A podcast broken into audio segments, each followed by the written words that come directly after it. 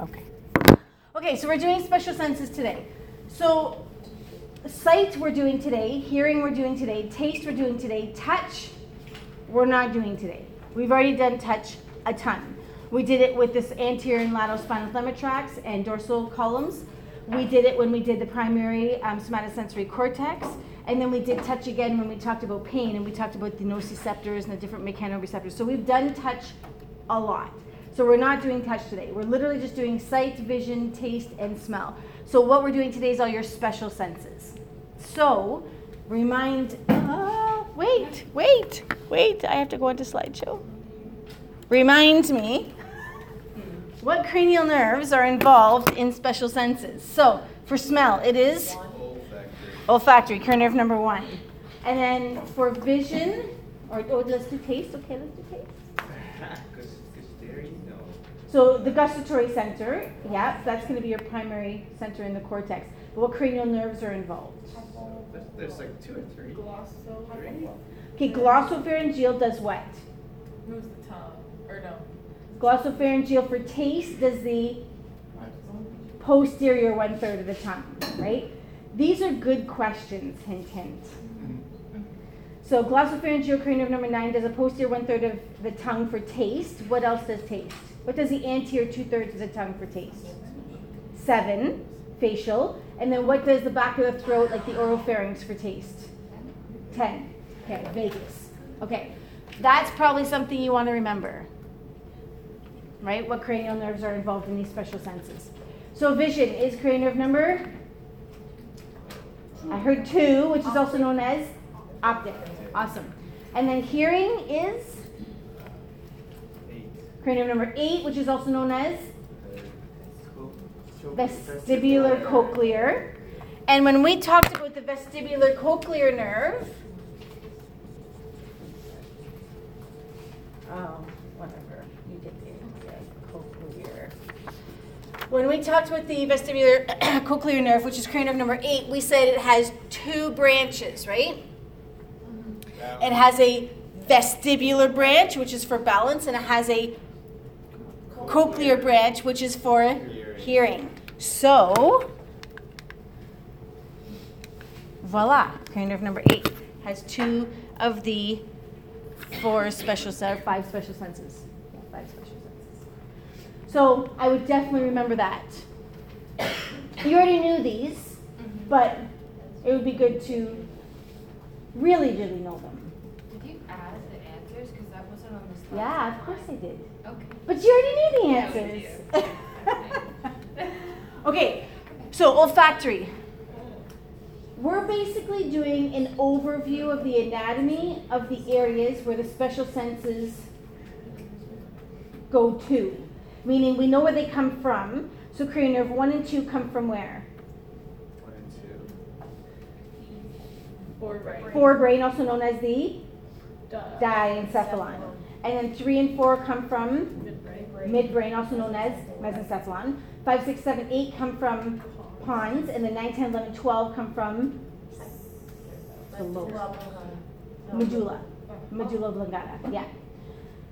So we know where they go to in the brain, but where do they come from? So they've got to take information from somewhere and then go to the brain so that the brain can integrate that information. So we're going to be talking about all the areas where the information starts to come from. So we're going to be talking all the areas like the receptors. Like so when we talked about pain, we talked about the receptors being, for example, in the hand or in the foot if you stubbed your toe. So now we're going to be talking about for the olfactory, where does that sensation come from? It comes from the nose, right? So that's what we're going to talk about is the anatomy of the nose.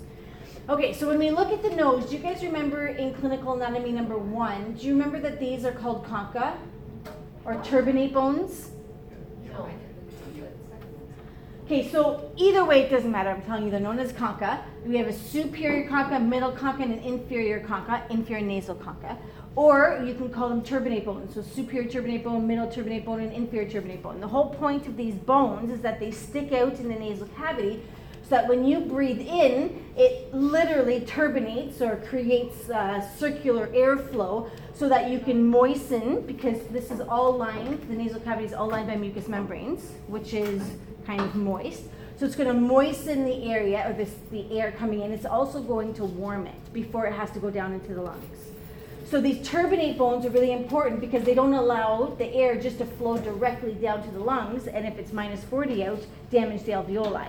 Right? It forces that air to come through and circulate in this area to be able to warm, moisten, and also clean. That's why you get like stuff in your nose, right? Because the mucous membranes take all the debris and the gut. It's a filter. The filter. So these turbinate bones and concha, all of this area, everything that's kind of like pinkish, oranges right here, all covered by mucous membranes. The most important one for us is the superior turbinate bone or the superior concha, which is right here. So when you breathe in and you're through your nose, and if there's any stimulants, chemicals, olfactants is the word that they use, that allow you to smell, you breathe them in. When you breathe them in, there's not a whole lot of receptors down here, but there's a ton of receptors. All of your dendrites, which are what receive information, all of your dendrites are right around this superior nasal concha. So when you breathe in air and it circulates in here, those chemicals or those olfactants will actually attach to the little hairs that are found on the mucous membranes. When they attach and kind of stimulate those hairs, those hairs then stimulate a dendrite. Okay? So these little kind of mm, this might be a better. So you're gonna have you're gonna breathe in and it's gonna circulate in here. So you're gonna have this mucous membrane. This mucous membrane has a little bit of cilia right on it, a little bit of hairs. As soon as an olfactant or a chemical attaches to that hair, it'll stimulate that hair, which now stimulates these dendrites. When those dendrites get stimulated, what happens?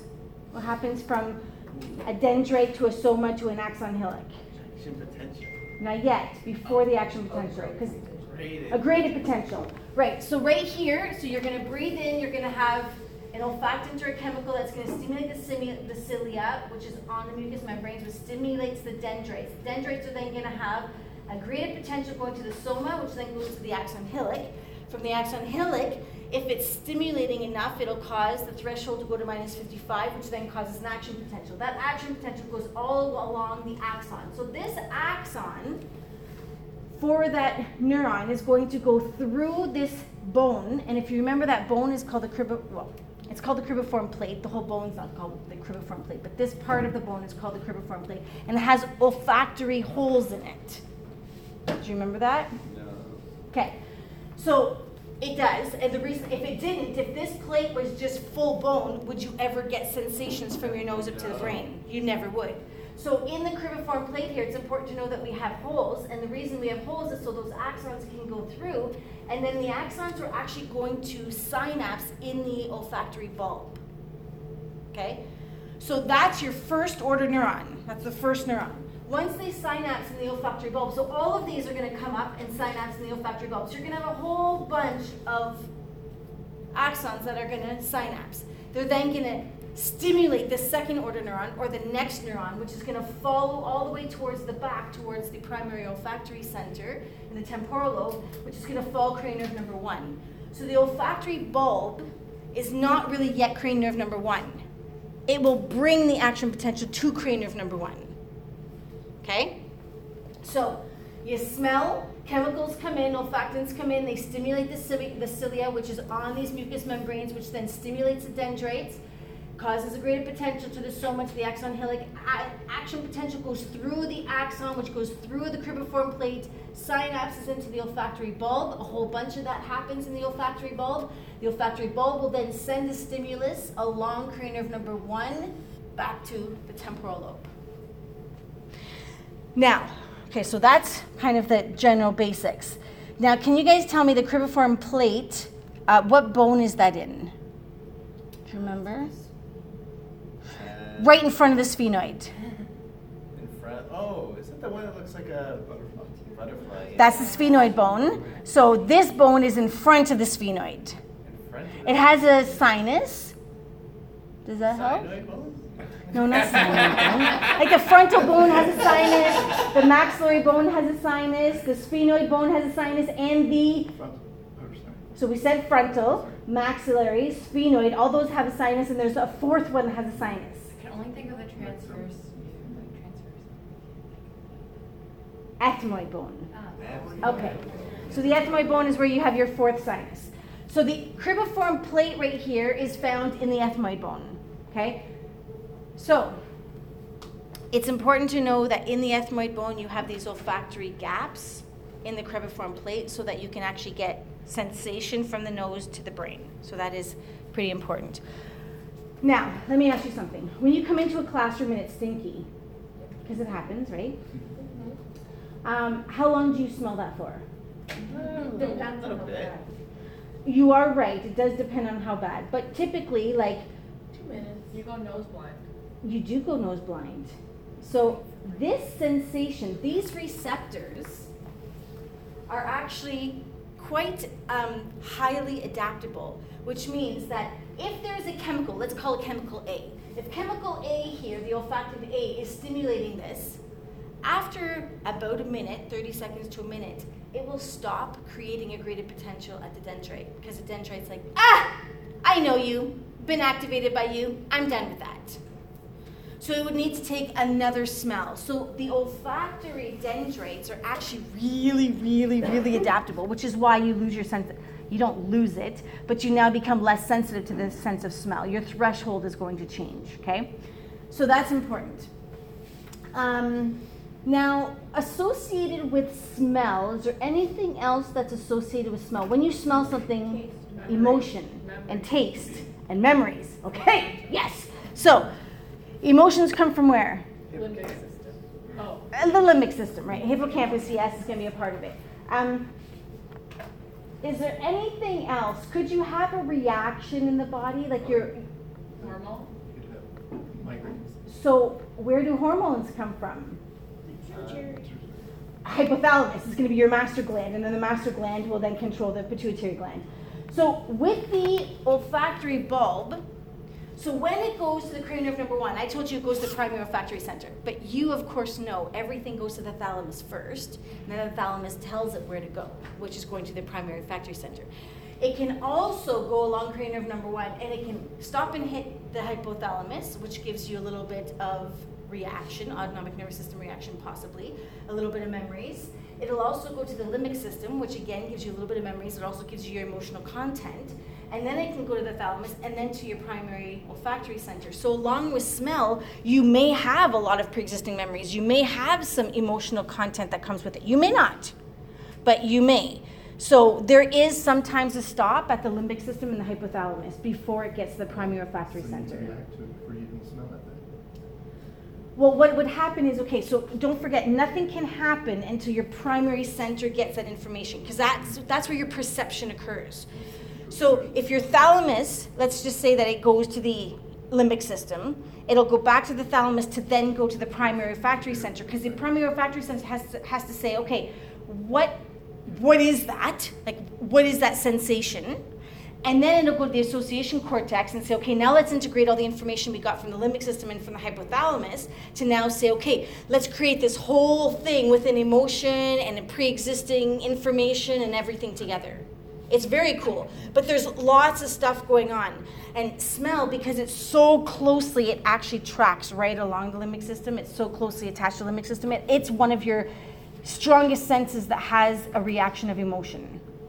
It's not quite as strong with vision. Actually, there's almost none with vision, and there's almost none with auditory. There's a little bit with taste, but the big, big, big emotional um, contribution of the limbic system with a special sense is going to be olfactory. So that's really important to know. Okay, so here again we have these odorants or these olfactants, these chemicals that are going to go into the mucous membranes. They're going to attach or stimulate these cilia, cause a graded potential until it gets to the axon hillock, which is then going to cause an action potential, which goes through the cribriform plate of the ethmoid bone, synapse of the olfactory bulb, and then the olfactory bulb is going to have a second order neuron, which is then going to follow the cranial nerve number one, and whether it goes to the thalamus, to the primary olfactory center, to the limbic system, to the hypothalamus, that's going to be the process. I don't need you guys to know this, but the only reason I put it up here is because this is accurate. I made it seem very like the chemical stimulates the dendrite, and then that's what happens, and then you get the graded potential. It's not quite that basic. Just like most things, there's a um, Yeah, there's a word for that. A cascade effect. So there is a cascade effect here. When the receptor gets stimulated, there's a whole bunch of things that happen that involve ATP to be used to be able to create all these things to happen to actually cause the greater potential. So your voltage gated channels to open to allow sodium to enter tell how that gated uh, the greater potential. So I don't really care if you know this because I mean really that's that that this has rel- no relevancy in my opinion to you as a massage therapist. But knowing that if you get punched at the bridge of the nose, for example, and you fracture your ethmoid bone, could that create a anosmia, which means no sense of smell? If you were in a car accident and you bashed your head off of the dash, for example, could that damage or even move the cribriform plate, which could then damage your ability to smell? Right. Frontal, a prefrontal lobe damages. So when people have a lot of um, like bipolar issues, but now there's a tumor, let's say, in that area, could that push down on the ethmoid bone and affect the nose? So it's important to know the anatomy of it because there are things that are going to affect a anosmia. Anosmia means you can't smell. So if you can't smell, if someone comes in and you say, "Have you noticed a change in your smell in the last two or three months?" and they say yes, right away you think what? Okay, I have to assess cranial nerve number one, which comes from the diencephalon. So I really need to also look at cranial nerve number two to rule in or out the diencephalon. Once I've ruled in or out the diencephalon, I have to figure out has there been any trauma? So could it be the cribriform plate? Or is it that there's been damage to the nose itself? Or is it the primary olfactory center that can't even perceive the information? Because if the olfactory center and the temporal lobe is saying, know, you're sending me stuff, but I, I'm damaged, so I can't read it, you're not going to have a sense of smell. So now that you know that, you can start to deduct what you're going to do for your testing or questions that you're going to ask so that you can rule in where the problem would be, and then you can refer to the appropriate person. Would it also affect your emotional state? Because If you had no smell, Yeah. Your limbic system is still going to work. It's just not going to have informa- incoming information from the nose. But you'll still have your emotions because your limbic system is still going to be like up and running.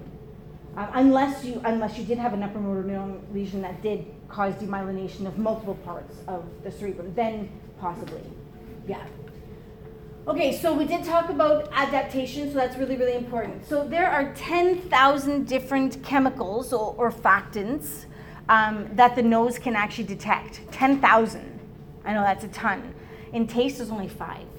So the nose actually is, is quite um, descriptive with its information. Okay, so we talked about this that the limbic system and the hypothalamus is definitely going to have contributions into your sense of smell, which is why you get your emotional reaction, where you may have an autonomic nervous system reaction as well. And then your primary olfactory center is always your perception. I am now sensing smell. Doesn't put anything to it. Doesn't put the emotion to it. Doesn't put the autonomic nervous system. Doesn't put pre-existing information about you've smelt this before. That's the association cortex, right? Your primaries are just perception. Association cortex give you all the extra information. Okay. All right.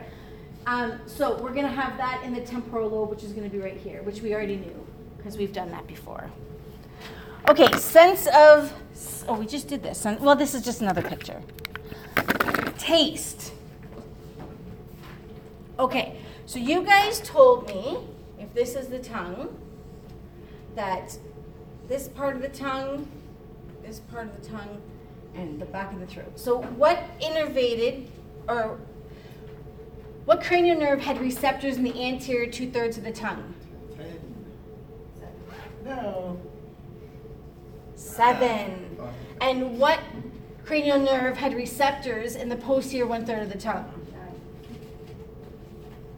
And then what did the oral pharynx or the back of the throat? That's 10. Okay. So when you look at the tongue, it looks like you have little holes everywhere. So if you were to actually stick out your tongue and look at your tongue, it looks like there's little holes everywhere. In fact, those holes, we're going to call them papilla, are actually elevations. So if you looked at it really, really closely, like you put a magnifying glass on someone's tongue, you'll actually see they're like really small elevations. Each of those elevations in the tongue has a gustatory receptor, which means it has a taste receptor.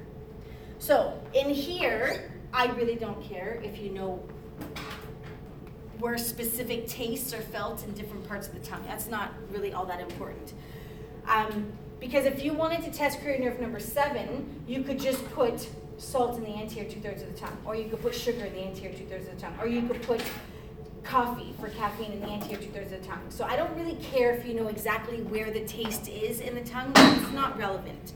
What's relevant is do you taste or do you not taste? Right? I'm not asking is this part of the tongue not working or this part of the tongue not working because that's not our job. Our job is to figure out is this a brain issue? Is this a local issue? Is this a cranial nerve issue? And then who do I refer out to? Right? So this not pertinent. So when we have these papilla, these papilla, what happens? So when you put something in your mouth, your saliva starts to dissolve it, right? So if you remember the parotid gland, the sublingual gland, and submandibular glands release salivary amylase, so they're going to start to break down carbohydrates in the mouth. Your um, lingual glands will also release um, salivary lipase, but if you recall from physiology, it actually doesn't get activated until it gets to the stomach because it needs the acid. So you start to dissolve carbohydrates in the tongue. But these papilla are actually pretty um, sensitive to whatever you put on your tongue. Meaning, if you put salt on your tongue, then you're going to have very specific receptors get stimulated. If you were to put caffeine on your tongue or citrus foods on your tongue, they're going to be very specific. And there's five different receptors. They literally can only get activated by that structure. Meaning, if you eat citrus food, it's the hydrogen ions that stimulate that receptor. So if you now put glucose, you eat a piece of fruit and you put glucose on that receptor, it does nothing. So there's five specific receptors. Okay, so that's really important. So it's like a neurotransmitter. The receptor only accepts a very specific neurotransmitter. It's the same thing with these receptors. They only accept a very specific taste. Okay, so all throughout the tongue, we've got these papilla, and that's where you have your taste buds. So, what's going to happen is the the whole mouth and tongue is surrounded again by mucous membranes, right? That's why it's pinkish. So, and if you recall, if you looked up someone's nose or you looked in someone's mouth, if the mucous membrane goes blue, what is that a good sign of? Um, hypoxia? Yeah, but what what system is affected? Like, is that a big deal? Sure. It's called central cyanosis. Central cyanosis is a huge red flag for a major cardiovascular issue, right? Okay. Like if your fingers and your toes go blue, Yeah. are you severely worried? Like, is that a red flag? I'd be worried, yes. It's not as worrisome. No. Well, it's peripheral. It's the furthest uh, place from your heart. Okay. So, okay, yeah, I'll refer out, sure, but it's not something I'm worried about, like, Not imminently. But when your mucous membranes and your lips go blue, that is something imminent. That's a red flag. That's central cyanosis. That's telling you your heart is in failure. So that's a big deal. So, anyways, long story short, these mucous membranes here, they're going to line the whole oral cavity, including the tongue. So, when your saliva is kind of breaking down the food, and now all of a sudden you get these chemicals, they're still chemicals, they're tastins. They get these chemicals that attach to this mucous membranes. There's little hair, you can't see them, okay, but they call them hairs, they're cilia. There's little cilia that come out on the tip of these gaps, these papilla, and they're going to be stimulated by these chemicals. So, the exact same thing as the nose. It's no different.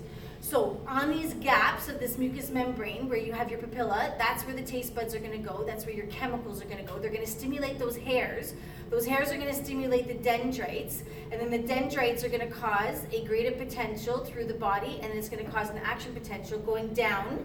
If it's in the anterior two thirds of the tongue, it's going to go along cranial nerve number seven. If in the, the posterior one third of the tongue, it's going to go along cranial nerve number nine. If it's in the back of the throat, it's going to go along cranial nerve number ten. Okay, so that's kind of how that process happens. All right, so there's only five primary tastes. Okay, so we should remember this probably for Monday, and maybe probably for the final two about these five tastes. So anything that's going to be sour, it tastes sour because of hydrogen ions. So anything citrusy is because your hydrogen ions are being released. So that's one of your taste buds. It's going to be very specific to sour things. Then you're going to have sweet things. Anything that's like glucose, glucose maltose, sucrose, anything that's got a carbohydrate um, base is going to stimulate the receptor that is for sweetness. Bitterness. Okay, so anything that's caffeine, morphine, or quinine. Quinine is actually a birch bark, um, and it was actually originally um, figured out because that's how they were treating malaria. But um, it is found in some foods, and it is very, very, very bitter. So it would stimulate the bitter sensation. So anything that's salty would be from ions, sodium ions. So anything that's got sodium ions in it would stimulate your salty receptors. Umami is basically your meat taste. So anything that has an amino acid type base would stimulate your umami receptors. So these five primary tastes are essentially your five receptors. And then if you had a taste that wasn't exactly one of these five, it just means that a couple of these are being stimulated at the same time. Okay? It's like your primary colors can create other colors, right? Same thing. Your five primary basic receptors can now actually create, if two or three of them are stimulated, it can actually give you a different sense. So, wait, I wanted to say something, but oh, there it is. Okay, never mind. It's coming up. I wanted to say something, but we'll wait. Okay, so why is it that when you drink a really hot coffee or a really hot tea or um, and you burn your t- or soup and you burn your tongue, what happens? That goes down. It goes numb for how long? Yeah, a little bit. How long? Depends, depends on how bad, how hot. Okay, so you're saying a couple of days. Some people are saying a couple of hours. Maybe if it's really bad, it might be like up to a week. Really? If it's really bad, I never, I got it. Oh, man. really bad. So these receptors, the reason why you don't, when you burn your tongue, you don't t- totally lose your taste for the rest of your life is because these receptors, they uh, replenish themselves every 10 days. So if you were to burn yourself, don't worry. In 10 days, you're gonna have new receptors. So you'll be fine. So you'll still taste. It's all good. Once in a while. Once in a while, you'll feel a, well, I'll feel a really sharp snap in my mouth and or on my tongue. Like something burst, and then you get like a canker. Okay, what? I'm Like spontaneous. A canker on your tongue. Yeah. Yeah. Before that happens, you feel it almost burst. But does that happen like after eating like really sweet or No. salty things? No, I, I used to have it a lot. Is that- Yeah. That could be an immune system thing. But it no longer happens, so I'm good with that. Oh. That's good. That's good. Um, hmm, interesting. Okay. So everything that we've already talked about is already here, right? So you've got your mucous membranes, you've got these little cilia, the tastins come into the papilla, stimulate the stimula, get the greater potential, and then it's going to cause an action potential along cranial nerve either 3, 7, 9, or 10. So we're happy with that. Yeah. Just a quick question about uh, the selling stuff. Is that, is it the same reason um, with smokers they lose their sense of taste? Is it the same reason that, um, or is it the cilia getting paralyzed like they do in the rest of the airway? So carbons, there's a lot of carbons in cigarettes, which will actually kind of like, I'm gonna say bung up or block the, not just the cilia itself from the ability to move, but also taste buds, like the papilla itself. It can actually, rather than having a papilla, this is a bit exaggerated, they're never this big, but rather than having a papilla like this, the carbon fibers can now start to create a narrowing of that papilla.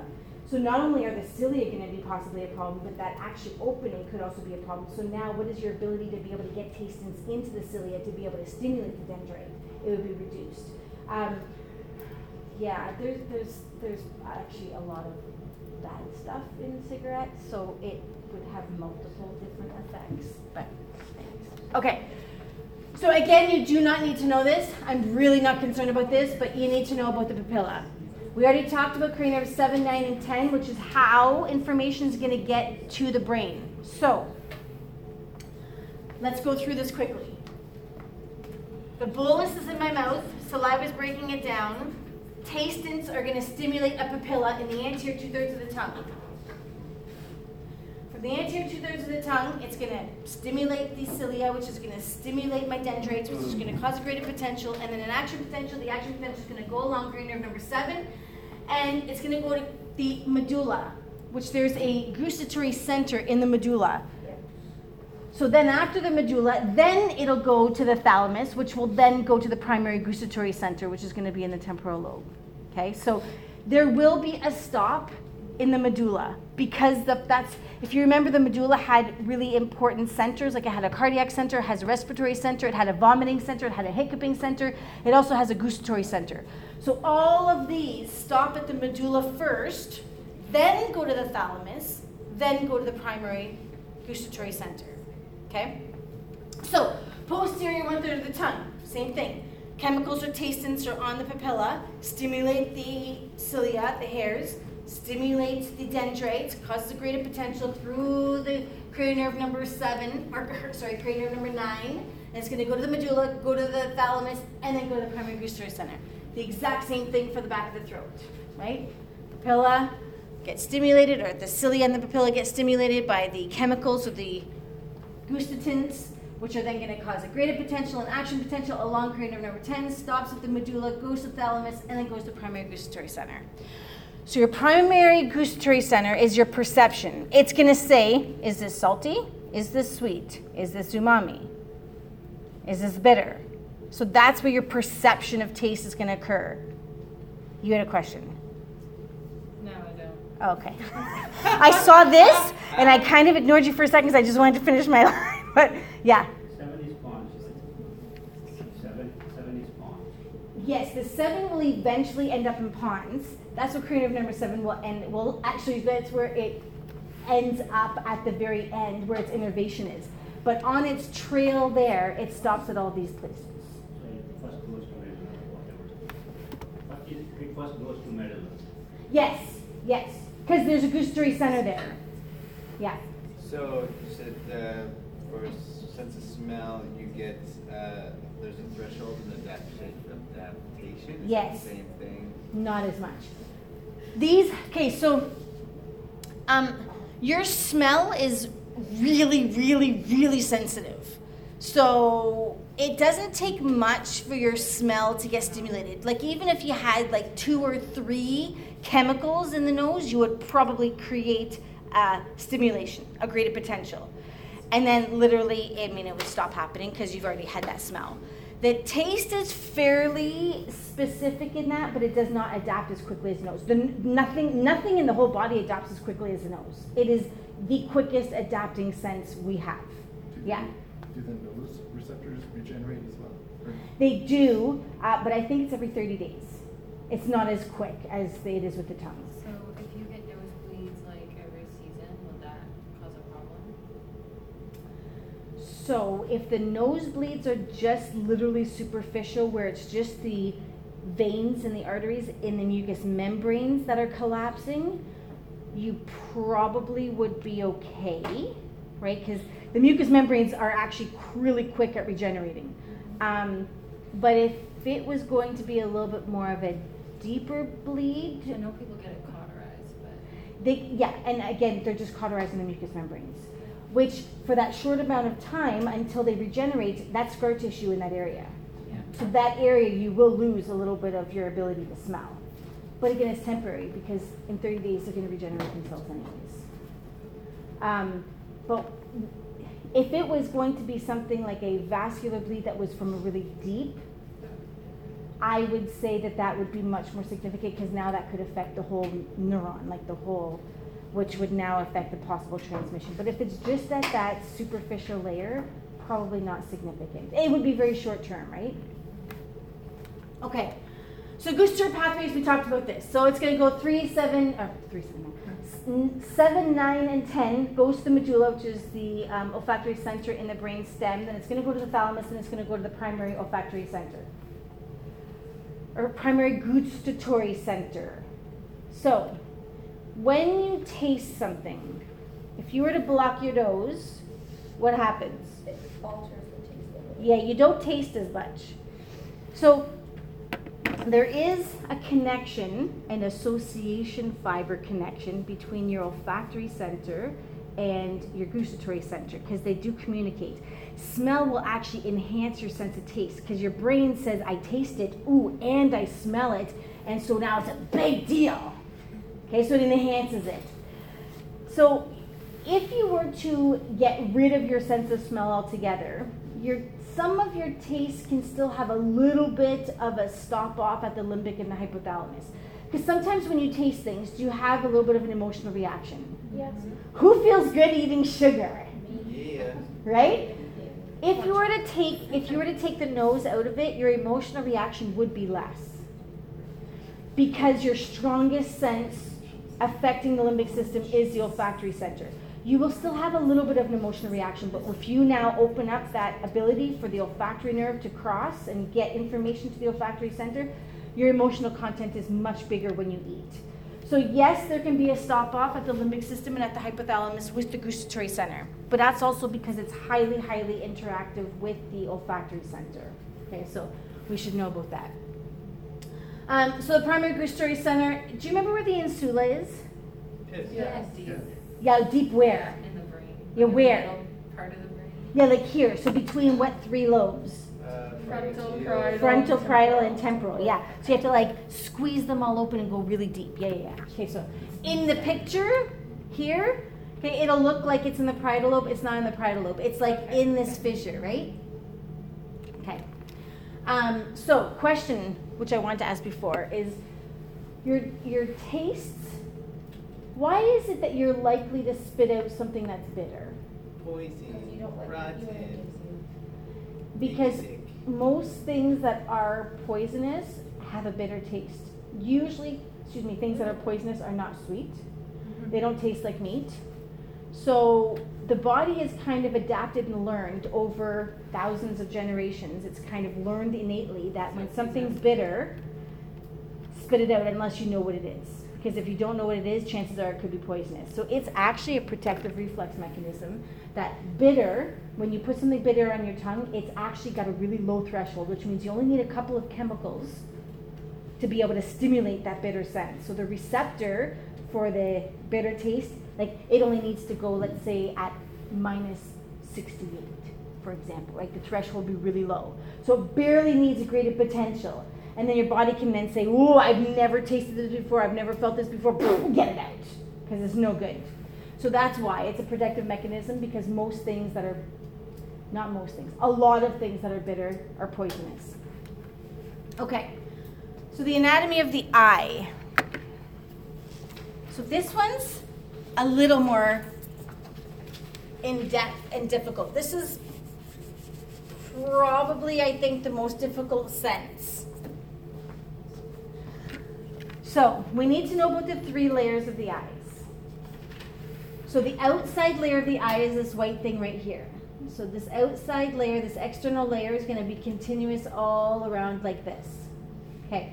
So the outside layer of the eye we're going to call the sclera. So this white part is the sclera. So when you look at someone's eye and you see white, that's sclera.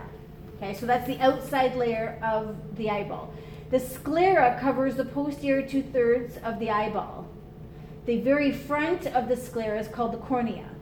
So if I were to ask you what structures are in the external layer of the eyeball, you would say the sclera and the cornea. Now the cornea is see-through, right? Because when you're looking at someone's eye, you can see the colored parts and you can see the black pupil. So you can see the iris, which is colored, you can see the black pupil. The reason you can see that is because the cornea covers these and it's see-through, it's transparent. Okay?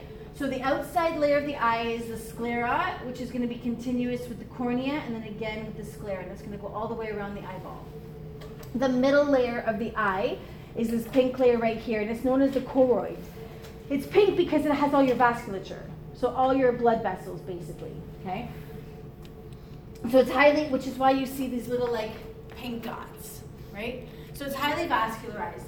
So this choroid is again going to cover the posterior two thirds of the eyeball. When it comes forward, so right about the same layer that the sclera transitions to the cornea, the choroid is going to transition to this muscle right here known as the ciliary muscle. That ciliary muscle is really important for us. The ciliary muscle, as you can see right here, is going to attach to the lens. So when these ciliary muscles contract, they flatten out the lens, which means it allows you to see very far. Is that a combination? That's going to be part of accommodation. And that's a very good question because I was just about to ask that question. I was going to ask you about the two things that happen and what cranial nerve, but we'll get there in a sec. I will still ask it. So this cilia, when these ciliary muscles contract, as you can see, they're gonna, if they contract, they do this. If they do this, what happens to the lens? It gets skinnier. Everybody agree with that? It gets skinnier, if it loses its convexity, that's to help you see far. If these relax, now the lens becomes more convex, more bulbous like, which allows you to see a little bit closer. Okay, so this ciliary muscle is really important. If you lose the function of the ciliary muscle, you lose your ability to be able to change looking at very far things to very close things. The older we get, the more we lose this. The older we get, we go downhill, we lose muscle, period. It just happens. So, are these skeletal muscle or are these smooth muscle? They're smooth muscle. So it's involuntary, which means it's controlled by the autonomic nervous system. So, what cranial nerve would control this? Right, cranial nerve number three. What cranial nerves have autonomic component? Three, seven, nine, ten. So, oculomotor in its accommodation, when we looked at accommodation, we were watching. Can you see the lens changing? Can you look at someone and say, oh, yeah, your lens changing? No, you can't see it. So when we test for accommodation, you're looking at the pupil changing, right? So there's two things that really happen with accommodation. We can only look for one of them, that's the problem. But there are two things. Your lens is going to change. We just can't see that. And then number two, your pupil's going to dilate or constrict, which both of those are autonomic, and both of those are cranial nerve number three through o- oculomotor. Okay, so that's really important. So we definitely need to know that the choroid, which is the middle layer or the intermediate layer of the eyeball, is going to cover the posterior two thirds of the eye. And then when it comes anterior, it now is called the ciliary muscle, which is involuntary, controlled by the autonomic component of cranial nerve number three, which then will change the lens, which allows you to see far or away. So we are good with that. The very inside layer of the eyeball, the retina, as you can see, the retina only does the posterior two thirds of the eyeball. There's nothing for the retina in the front. So the retina has no component forward. So literally, this yellow part, that's the retina. The retina is the functional part of the eyeball. Without the retina, you can't see. Because your photoreceptors, which are your receptors to be able to see, are in the retina. So if you don't have a retina, you don't have photoreceptors. If you don't have photoreceptors, that means you don't have dendrites. You can't create an action potential. You can't get information to your primary visual cortex. So the retina is really important. Okay, so it only lines the posterior two thirds of the eyeball. And when the retina comes, we're going to talk about the optic disc, which is actually um, where you don't have any sight in the retina. There's only one part that you don't have sight, but in that one part, this is where your cranial nerve two is going to exit. It's called the optic disc. So we're gonna we'll talk about that in just a minute. Okay. Give me a sec because I need to draw this because we'll talk about how light hits. Um, so.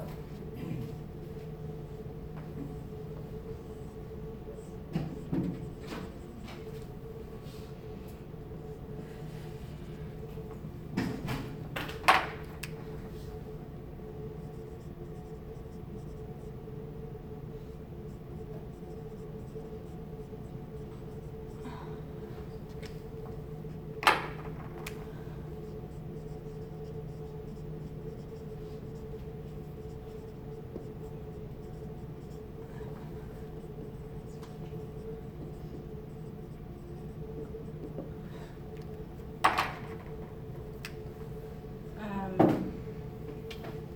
hmm. Those are beautiful eyes, Andrea. Thank you. I think this might be the best drawing. Oh, what am I, you've done all what am I doing? Wait, wait, wait. Glaring me down. You know what it looks like, like where we're supposed to see the dark? How often do you? In a show. Like, maybe you're not. Go where it goes there. In the bluff. In the bluff. In the bluff.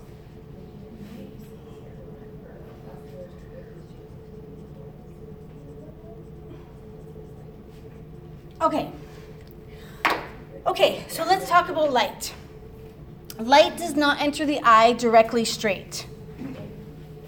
So when someone takes the picture with a camera, light does go in your eye, like so the pupil, so the iris is the colored part, and then the black around the iris or the black inside the iris is your pupil. That's basically just a hole that goes to the back of the eyeball that goes to the retina. Okay, that's all your pupil is. And it's it's black because it's going to actually go directly back to your optic disc, which is kind of like your dead zone where you actually don't see.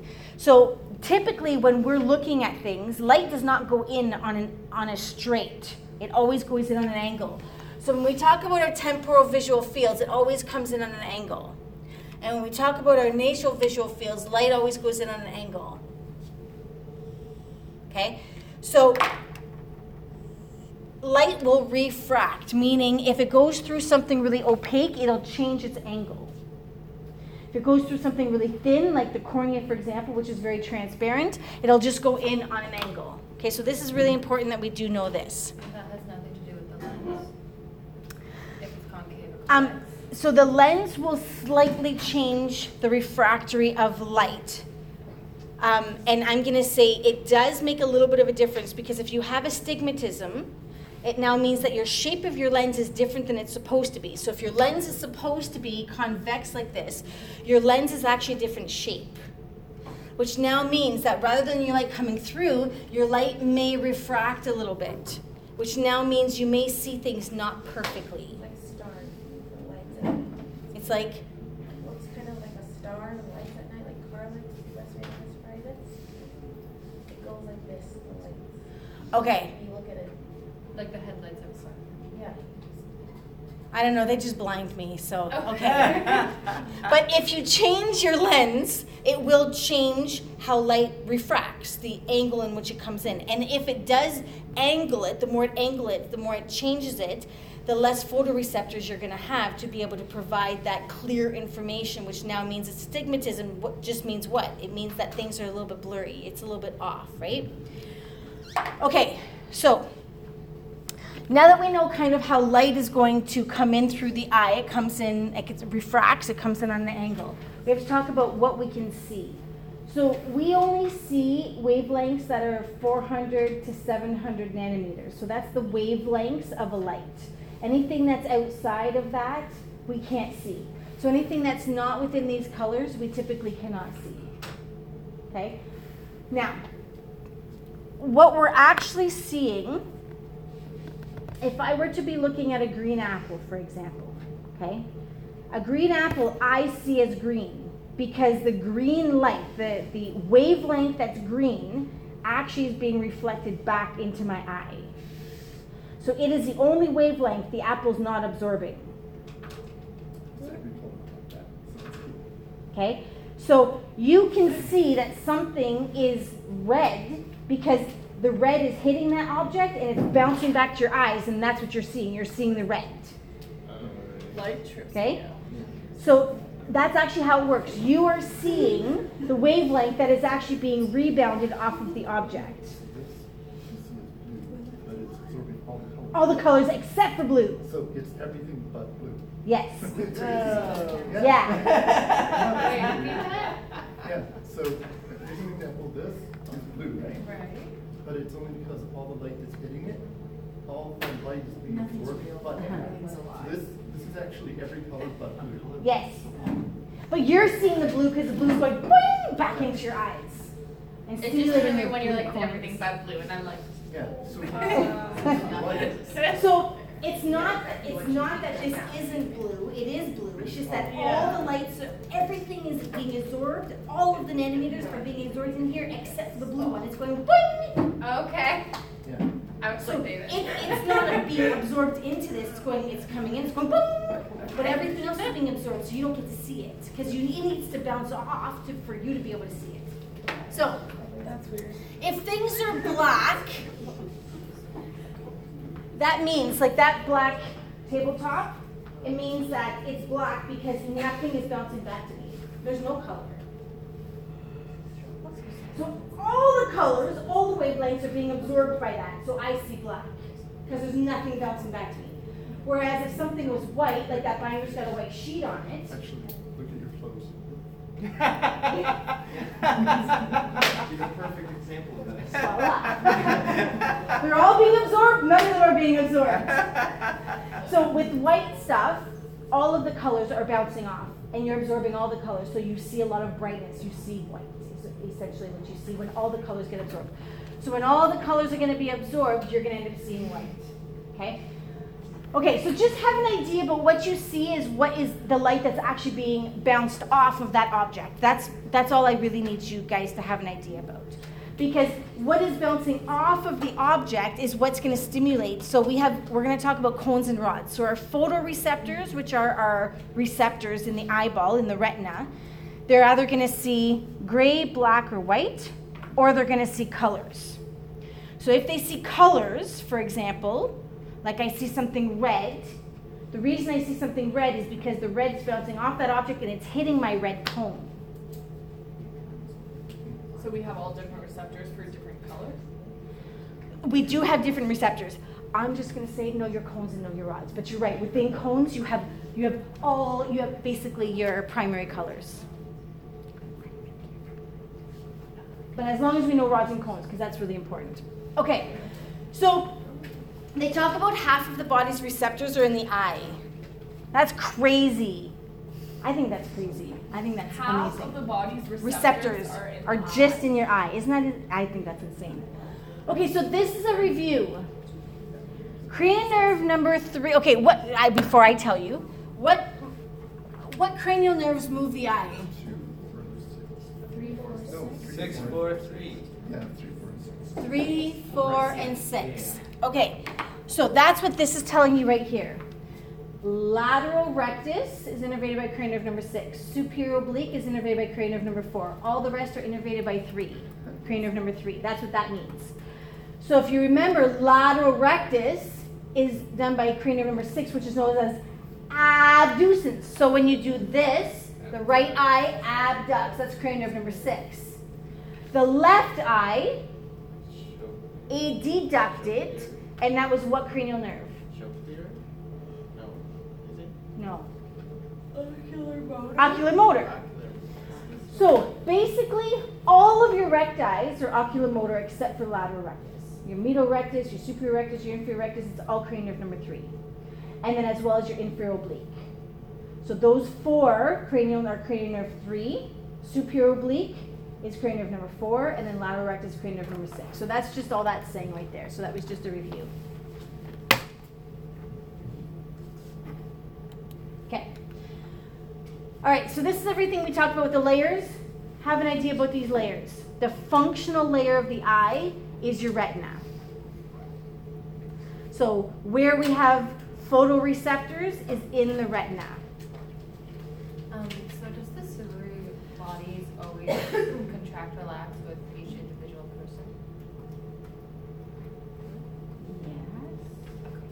What do you mean? Because it's involuntary, so I was wondering maybe if the lens stigma, stigma would be based on the fact that the ciliary body, if it contracted or not. Okay, that your autonomic nervous system will always control that muscle. And now I see where your question is going. Yeah. But when you're born, your lens could be shaped differently. Yes, it You can also acquire that throughout your time in life that your lens can change. So that's where There's nothing astigmatism. to do with the ciliary body. Um, no, as long as you can accommodate, as long as your lens can change, your ciliary body is active. Okay. But as we get older, um, all muscles become a little bit weakened. So even though we've got the hormonal reaction from the hypothalamus and our cranial nerve number three telling ciliary body to contract, as we get older, it does start to degrade a little bit, right? We usually go downhill in our 30s and then just keep going down. Oh, I'm, I'm way past that. Trust me, I'm way past. I'm way on the decline.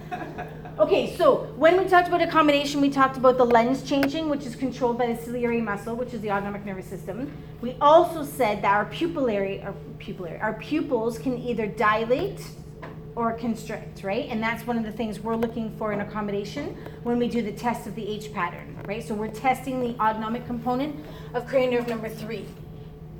Okay, so we do need to know about these. So we're gonna have pupillary constrictor muscles. These are basically circular muscles. When a circular muscle contracts, it does this, right? It's gonna close. It's like all your sphincter muscles are circular. So what system would control constricting the pupils? Uh, sympathetic. Oh, it's system. Oh, autonomic. autonomic. Ri- uh, In autonomic, which one? Is it parasympathetic or sympathetic? Parasympathetic. It's parasympathetic. During rest and digest, do I need to see what I'm doing? No. Who cares? I'm chilling, right? I don't care what's in my sight. But now, when I talk about my dilator muscles, it's right That's what I'm trying to like- well, I was hoping you didn't see that. But when my pupils dilate, now I get way more light coming in, which now means I can see everything. So I'm not going to trip so that the aximeter can get me, right? But when I'm on the beach drinking a margarita, I don't care. There's sand, there's ocean, whatever. Who cares, right? So why you need to see what's around you? So we should have an idea of what system is being activated. When your pupils constrict, constrict, it is going to be parasympathetics. You're in a relaxed mode. You don't need to have a lot of light coming in. But when you're in sympathetics, you need to see what's in your visual sight, so you need to have a lot of light coming in so your pupils will dilate. So that's important. Okay, talking about the color of your iris. So the iris is the colored part of your eyeball. So if you have a lot of melanin, I don't know where I was. I was saying melatonin on Monday because uh-huh. apparently I needed to sleep. But, anyways, so if you have a lot of melanin, like the same thing that you have in your skin, melanin gives you Vitamin D. co- it's gonna it's gonna help integrate vitamin D, but it gives you your pigment, right? It gives you your color. So if you have a lot of melanin, what color do you think things are gonna be? Darker or lighter? Darker. So you're gonna end up with like brown eyes. People might say black eyes. Well, they're not really black. They're just really, really, really dark. So what happens if you have a little bit or a moderate amount of melanin? What color do you think your iris is gonna be? Hazel. green. So hazel, you would kind of be between this area. and then if you only have a little bit of melanin, what color do you should think your eyes are going to be? Blue. So any combination of this will just change the amount of melanin. Okay. So gray would kind of be between your green and your blue. So it wouldn't be super super light. You'd have a little bit more melanin than that, but it would it would darken it a little bit. Then there's your. Yes. um, then you would have no melanin, right? Same thing with um, al- al- albino people, like if whether their hair or their skin, uh, yeah, there's no melanin. What's that? Their irises are pink. Um, they can be a little bit pink, and the only reason why you would see pink is because the amount of blood supply in the retina. Oh. That that would be the reflection of, of the, the redness from the blood supply. But there there is actually no melanin. If they are true albinos, there's actually no melanin. Okay, so we talked a little bit about how the light is going to come through, and it always comes through on an angle. The thicker the substance, the more angulation it's going to have, right? Um, the cornea is pretty thin and it's transparent, so it's, there's not going to be a lot of angulation, but there is a refractory period to the lens. So, we do need to know about seeing things at a far distance versus seeing things very up close, very up close. So 20 feet is kind of what we consider to be within normal limits. You know, when you do ranges of motion, you say, yep, that's normal. That's kind of your within normal limits. Your within normal limits for vision is about your 20 feet. So that's when your lens is considered to be in a relaxed state. So we call that emmetropic. Hint, hint. We call that emmetropic. so that's kind of your, with nothing happening, your ciliary body is not contracting at all. That is the normal shape of your lens without any having to change it at all. So if you want to see things close, your ciliary muscles are super gonna relax and really let this convexity increase, or the lens is gonna get really, really fat, really bulbous, okay? So when you do this, your lens is going. It's really becoming thick and convex. When you do this, your ciliary bodies are contracting and they're now starting to pull on that lens and they're starting to flatten it. So when you look at things really, really, really far, your lens is actually really, really flat because your ciliary bodies are really contracting. When you look at something really, really close, everything's super relaxed and your lens is really, really bunched up and it's very convex. Okay, so we should have an idea about that. Okay, do you guys know what an otoscope and an ophthalmoscope is? You do. You just didn't know that's what it was called. So you know when you go to the doctors and they put this thing that they hold that looks like a cone and they put it in your ear? Okay, that's an otoscope. All it is is a light. It's just a light, a cone-shaped light, so that fits in the ear canal, and it basically can show you the uh, tympanic membrane, which we're going to talk about today.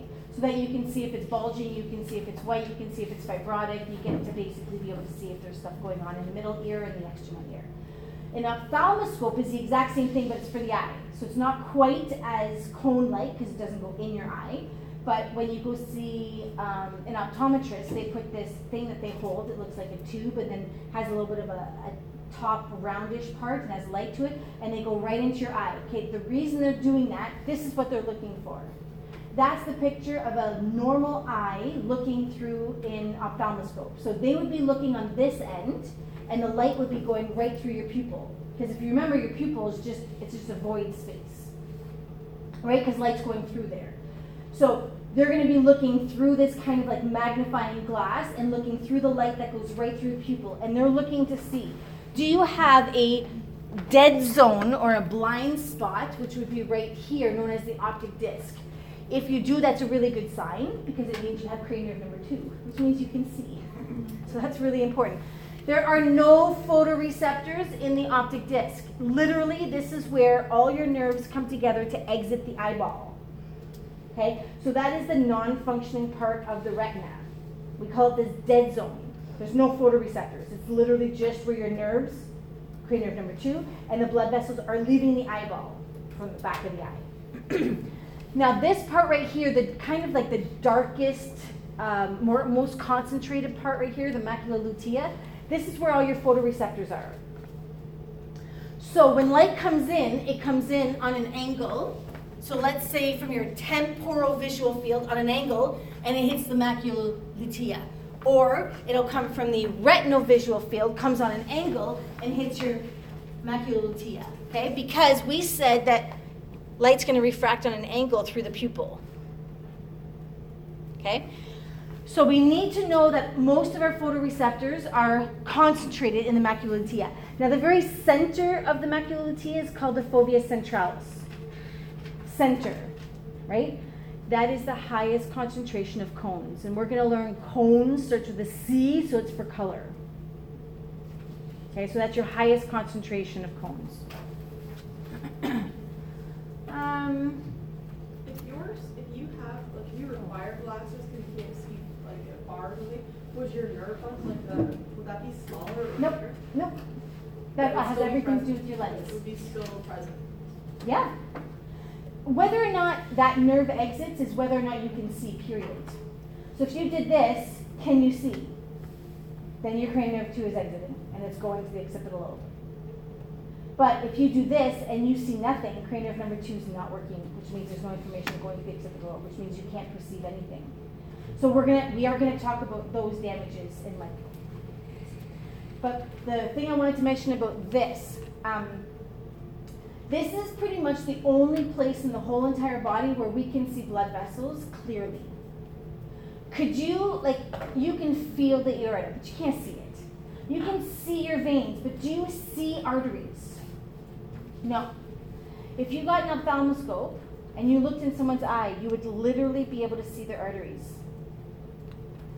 So, going to see an optometrist could actually be the first stage of being diagnosed with diabetes, for example, or being diagnosed with hypertension or hypercholesterolemia, because you can actually see.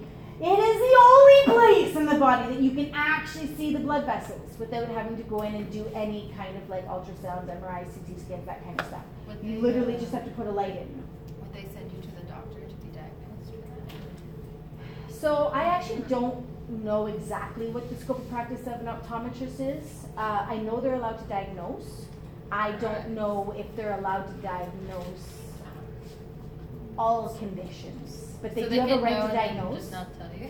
Well, it would be like the dentist because the tongue is um, the mucous membranes is highly indicative of cancer. So the dentists are allowed to diagnose. I don't know within their scope of practice if they're allowed to actually diagnose that. I just refer out. Don't know. But I should. That's what they say. yeah, I, well, and I was gonna say, I, I, I really, I don't know what their scope of practice is, but my, usually when you have a right to diagnose, you have a right to diagnose, period.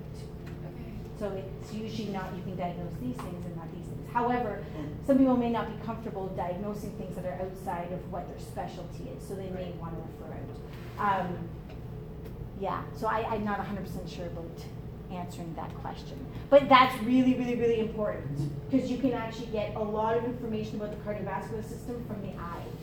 So that is a really good thing to know. Okay, so when we talk about the retina, we said it's the functional part of the eye, and we said that's where your photoreceptors are. So your photoreceptors are rods and cones. So if your rods are stimulated, it's because there's not a lot of light. So you wake up in the middle of the night, how do you get from your bed to the toilet? Um, so you, you can probably get there by closing your eyes, right? Because you may have done it a thousand times. But if your eyes are open, do you see things? Mm-hmm. Yeah, your rods adjust first. Depends on Well- how much it is available. Okay, if there's zero light, then there's nothing going in the pupil and none of this is being activated. If there's zero, zero light. But usually there's the moon or there's, I don't know, there's some kind of Street very light in small the amount of light, light, right? So you'll be able to see shapes because you're seeing grays, whites, and blacks. Okay, you're probably not seeing blacks because not enough, or whites because there's not enough color, but you're seeing shapes of grays and blacks, right? That's because in low light, your rods get stimulated and your rods allow you to see gray, whites, and blacks. Really shades of gray, that's really what it is. Whereas in the day, when you have lots of light, the rods, it's too much stimulation for the rods, so it shuts them down and it activates the cones. The cones allow you to see color. So when there's lots of brightness, can you see all different kinds of colors? Because you're activating your cones. So that green apple that's reflecting the green is actually hitting the green cone, and your cone's saying, okay, go back to the occipital um, cortex, and ding! Hey, you see green! Perception occurs there, right? Is That way when there's a sudden bright light, like you go from darkness to bright light, Yeah, and sometimes there'll be like a, a blackness Yeah. because you're shutting off the cones and then the, uh, you- you're shutting off the rods and the cones need to come in, and there could be a small, very small delay. yeah. But yeah, Too much from the rods, right? So they're just like, ah. Well, they shut down. If there's too much light, it's not their job. They don't, they don't know how to work in that environment, right? So what we need to know about these is that these photoreceptors are found in your re- retina, which primarily is in your macula lutea, which is that very center part of the eye when you were looking at it through the ophthalmoscope. And then your two receptors are going to be rods and cones. Rods are grays, low light. Cones are lots of light, brightness. So what happens if you look at a green apple and it's red? So you're, it, then for some reason, the red is being reflected. So everybody else in your life is telling you that it's green, but you're seeing red? I am very colorblind, so Okay, yeah. so, and I was gonna say, so that would be usually being colorblind. So night blindness means that your rods aren't working, and color blindness, you can be blind to just a specific color, which means out of the primary colors, you may not have a cone for red, you may not have a cone for yellow, right? So you just may not have those cones. Right, or just not enough. If you don't have enough of them, you would still have a little bit, like you would have your secondary colors, rather than it being your primary colors. Um, typically, unless there's been some kind of severe trauma, you're usually born with a lack of cones. So, but a specific color of cones. Unless people are totally colorblind, then they have no cones. Um, but night blindness, so when we talk about people who can't drive at night because they have night blindness, that's because their rods are not functioning right? So, good question. Okay, so let's talk about, yeah, yeah. Okay, so we gotta talk about this first. Hold on. So, here we go. We're going and we're gonna track back our visual stimulus. Okay. Anything you are looking at is called a visual field. Any part of your eye we call the retinal field. So, this out here, all of you guys out here, you guys are in my temporal visual field. Everything in here is in my nasal visual field. Okay? So you guys are all in my visual field. Oh, so we're near the. So you're not in my eye yet because I'm looking at you guys. That stimulation is outside. So everything outside of your eye is a visual field. So I either have a temporal visual field here on the left, I have a visual or temporal visual field on the right, okay? Or I have a nasal visual field, which just means my center vision. Okay, so when light hits, we said it does not go directly, everything goes on an angle. So when I have a temporal visual field, so you guys over here are hitting my nasal retinal field because you come in on an angle. Does that make sense? So temporal visual field hits nasal visual field. Temporal visual field hits nasal retinal field. Right? Because it's in the eye, retina. Whereas my nasal visual fields hit my temporal retinal fields. Because everything goes on an angle. So exactly what we drew here. Temporal visual field is going to go to my nasal retinal field. Temporal visual field is going to go to my nasal retinal field. My nasal visual field, which is in here, is going to go to my temporal retinal field. And same thing on the other side. Okay, so how are we doing with this so far? Okay, so now all of your temporal retinal fields stay on the same side. Okay, so my temporal visual fields are going to stay on the same side. My temporal, my sorry, my nasal, I need red. My nasal retinal fields cross.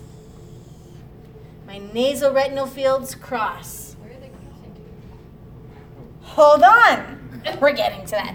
But before we talk about where they're crossing to, we got to talk about the crossing. So this part right here, where you have the crossing of nasal visual or nasal retinal fields, is going to be known as the optic chiasm. Now that should sound familiar. Yes. Why does it sound familiar? Where is that? Um, that's what the optic nerve has to go through. Well, part of it, half of half of it, because it's gonna separate. But do you remember it But that's like- crosses and it's something's right underneath it, and if there's a tumor there, it can compress on it. The hypothalamus and the pituitary gland are right there. So if you had a pituitary adenoma, for example, which is a benign tumor, but if it were to grow, it could grow and now compress the optic chiasm. So let's just say that happened. So let's just say we had damage. We had a pituitary adenoma. Let's just say it's benign because who wants to have a malignant? And it grows and it hits on the optic chiasm. Then what do you lose? Track it back. You don't have information coming in from the nasal retinal fields, which means you lose temporal visual fields. So when ta- people talk about when you do this and they're like, yep, don't see it, yep, don't see it, yep, don't see it, could that be an indication of the optic chiasm being damaged? So you might want to start asking questions about the hypothalamus and the pituitary gland. Right? That is super cool. So just knowing the anatomy, you can start to figure out where the problems might be. Okay. Now, again, you have all this information, you can do these tests. You're not going to diagnose anybody, but if you were to do these tests, now would you want to refer them to an ophthalmologist, to an optometrist, or maybe to an endocrinologist? Oh. Right. If I did this test and I was thinking maybe it was a pituitary gland, I'm probably going to refer them back, ask for a head MRI, and I'm also going to say maybe go see an endocrinologist because this is what I think is going on. So now at least you can get them in the right area rather than saying, oh, just go see your optometrist. Right? Because what's an optometrist going to do for a pituitary gland? Nothing. What's an ophthalmologist going to do for a pituitary gland? Nothing. They do surgery on the eye. Right? So this is why, ha- again, you guys are healthcare professionals, right? Yes, I know we focus a lot on musculoskeletal stuff, but having all this information allows you to now get the patient hopefully seen by the specialist within three to six months, maybe eight months, rather than three years because they've been to four other specialists, right? Okay, so we know about the optic chiasm, which is the crossing of the nasal retinal fields, and we know that that's just on top of that pituitary gland. Okay, so after the crossing of the optic chiasm, when um, when these nerves come together, okay? So when the opposite nasal retinal field comes together with the same side temporal retinal field, this is known as your optic tract. So your optic tract is then going to go of course, everything goes to the thalamus. We already know that, right? We don't really have to write that in because everybody knows everything goes to the thalamus. But eventually, where's this optic tract going to go to? Primary visual area. Yeah, the primary visual cortex, which is in the Uh, occipital? occiput. And that's where you perceive your information from the light, the rods, and cones. So, if you were to damage your primary visual cortex, right here, okay, I don't know, you were on the ice and you slammed the left side of the back of the head, okay, trail back what you would lose. So, if I have a visual cortex damage, I'm going to lose temporal visual fields on the opposite side and I lose nasal visual fields on the same side. So that's how you know it's a primary visual cortex issue because now you lose this. So if you just draw this, you can trail it back and figure out what is the symptom the patient's complaining of. now, let's just say that these, okay, I, I drew this not exactly anatomically correct because, you know, these actually come out together, right? These actually come out together in the cranial nerve number two. So we're just going to do this. So this is your cranial nerve number two. This is your optic nerve. So when cranial nerve number two gets damaged, what do you lose? The Vision. oh no no. Do I have this eye? Let's say this is my left eye. Do I have my left nasal visual field? No. No. Do I have my left temporal visual field? No. So when you have an optic nerve damage, you just lose that eye. It's this. I can't see anything. So now, just by what people tell you with vision says lost, you should be able to get an idea of where the damage is. Yeah. So what did you call the light? It's light refractoring or the, the bending Yeah. Yeah. Light refracts through the lens, so it's going to come in on an angle. As long as you know that, I'm very happy. So, how are we doing with this? So, we definitely need to know about the three layers of the eye, all the components. We need to know about the autonomic components, so the ciliary body and the lens. We need to know that's innervated by cranial nerve number three. And we need to know about the pathway of how light hits, goes through into the retina, and then how it gets to the optic chiasm if it's the temporal visual fields, which are the nasoretinal fields, and then it's going to hit the optic tract, which then is going to go to the thalamus, which we already knew that, and then the primary visual cortex. So if we're happy with this drawing, then you can really just track it back and figure out what the problems are. Cool. Okay, do you guys want to take a break? Yes. Yeah, there's not much left to do. It's basically just the vestibulocochlear nerve. But yeah, let's take a break. So let's come back at uh, five. Uh, what is that? Five, ten. So ten two, like fifteen minutes. Okay.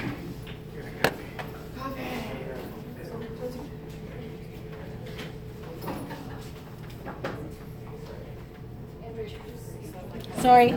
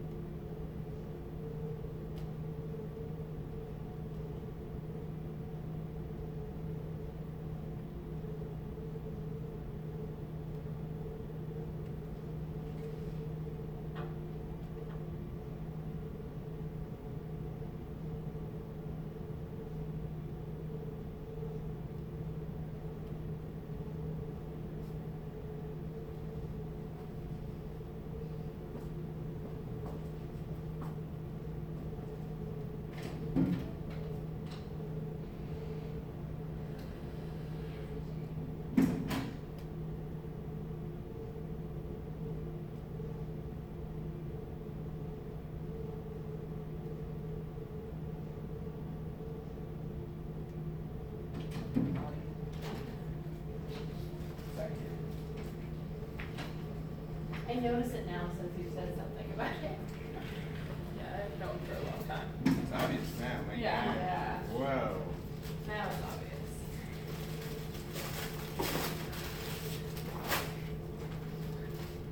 I have children maybe around like thirty, thirty-five. Hmm? I have children, I'm like thirty-five. So I don't have to worry about Wait, wait, wait. it. I'll have travel for. Live your life. My uh, bestie, she just had a kid. She went to Nova Scotia from high school and then she came back. Mm. And yeah, she just had a kid. She's like a year older than me. Pretty young. She feels a boy. Yeah, but you fall in love with the children once you have them. Hey, Andrea, is it true that females have more cones than males? We're talking about that he's more colorblind. No, it's just, you know, there's like twenty shades of white. No, it's just I. I really haven't, I, I also haven't done any research on that, to be honest, That's a but good- I've yeah. never, I've never actually seen scientific or heard of anybody speak of scientific evidence with regards to that. But I actually have not really researched it. Like, there's lots of journals like ophthalmology, uh, ophthal- ophthalmologist journalists of, I think, New England or I think, or whatever it is, the Americas or something Right. they would probably have some research on that. Um, We should just ask China, they know everything. Could it be, so here's my question to you though, could it be an adaptation thing? Could it be that colors are not as important to you, so you haven't developed oh. that specificity as much in your cones as, for Right. example, she has? Because she studied design and has put a lot of intention into developing that. Right. Could it be an So it's more like a adaptation choice? Well, uh, but I, and then this is this is what I'm saying. I'm not sure, but could it be a choice, or could it be over Nature processing? over nature? Right. Versus just like you're born with this. Ma- all males are born with this, and all females. I have a And, hard and, time. and also, I've heard another thing about peripheral vision. Women have better peripheral vision than men. 'Cause- Yeah. I've never heard that. I don't know. I've only Wayne heard. Gretzky had perfect. I've only heard. What's that? Wayne Gretzky has perfect. Wayne Gretzky. Oh, Ah. that's and over here, Yeah. oh, I can't see that, that's my blind spot, there. Yeah. Um, With perfect. Are you? Like, that's why when you you skate, you can see. No. all around. Ah. No, it is. That's true. these are genetic. I keep flexing my You're torn older than now. Everybody else in this. Is it what? Yes. Obvious what? Yeah. That's like climbing Yeah, wall. there you go. Yeah. It's awesome, like, and I gotta do it. I think that's Van Gogh, was eating his which was poisoning in his brain, and it started getting a color shift. So that's why when you see his pictures, they're Uh, normal, no. but as it gets older, all the colors are wrong. No. Oh, wow. To be honest, no. I think it was Van Really? I did not know that. Yeah. I was gonna say, why would you eat paint? They, they, they used to mix it with their own saliva, and so they would. Oh, right. That would probably make it unique, right? Individual, Oh, yeah, maybe. a lot of painters actually use blood, like, to get blood and hair and fluids to make the paint. Because when it dries, it give a unique Right, color, right. yeah. Hmm. Interesting. Artists are just crazy. Interesting. Okay, just before we finish vision, I should have mentioned this before break, but I totally forgot. So we talked about the receptors, the rods and cones and the retinal layer that are going to go to the optic disc, and then the optic chiasm, and then the optic tract, which then is going to go to the thalamus and the primary visual cortex. So we already knew that. But on its way up, it can stop off. Remember your superior and inferior colliculi in the midbrain, which is known as your tectum. Okay, so the inferior colliculi are for your auditory senses, and the vision, and then the upper, the superior colliculi are for your visual reflexes, right? And that startle reflex. So you will have visual information going to the midbrain, going into the supraculiculi to be able to give information if you need to ha- do that startle reflex. It'll give the visual information for that startle reflex. The other thing we will also have is information will go a little bit to the thalamus, the hypothalamus, sorry. And the reason it'll go to the hypothalamus is if there's a lot of light. So remember your hypothalamus has your epithalamus, your hypothalamus. Are you asking us or? Give her a second, her brain's rebooting. this whole week I've been rushed. Uh, and pituitary glands. So, in that diencephalon, the epithalamus is the not so important part that we had talked about because the hypothalamus obviously is super, super important. But the not so important part, the epithalamus, has the pineal gland in it. And the pineal gland, if you remember, releases melatonin. Right. So, in a lot of light, would you typically release a lot of melatonin? Do you want to sleep with a lot of light? No. No. So your melatonin decreases with a lot of light. So again, a lot of visual input would then not stimulate the epithalamus because the pineal gland won't stimulate melatonin. But now, shut down all the lights. Now there's very little visual information. That's going to tell the epithalamus, which is the pineal gland, hey, by the way, there's not a lot of light, so maybe you should start secreting melatonin because maybe it's time to sleep. So there is going to be some visual input going into the um, epithalamus, which is the pineal gland, to be able to help with the circadian rhythm, whether or not you should be sleeping or not, right? So that's going to be part of that. Um, hypothalamus is what's control the endocrine gland, and then the pineal gland is in that. Okay, so this is exactly what we drew. So if you read this, it says the right half of each visual field conveys to the left side of the brain. So the right half of each visual field. So this is the right half of this eye, and this is the right half of this eye. So if you remember, they do this. Right? So then this one is going to cross over and it's going to go to the opposite side hemisphere. Right? So it's exactly what we just drew. The right sides of the visual fields are going to go to the opposite visual cortex, to the left visual cortex, right? So that's all that's saying.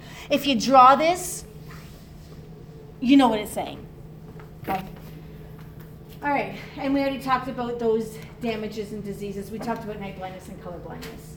Okay, so of course, the primary visual cortex is in the occipital lobe. So if you hit the back of your head, you could lose visual information, the perception of visual information. So even though your cranial number two is working, you may not be able to receive any information should you damage the occipital lobe, right?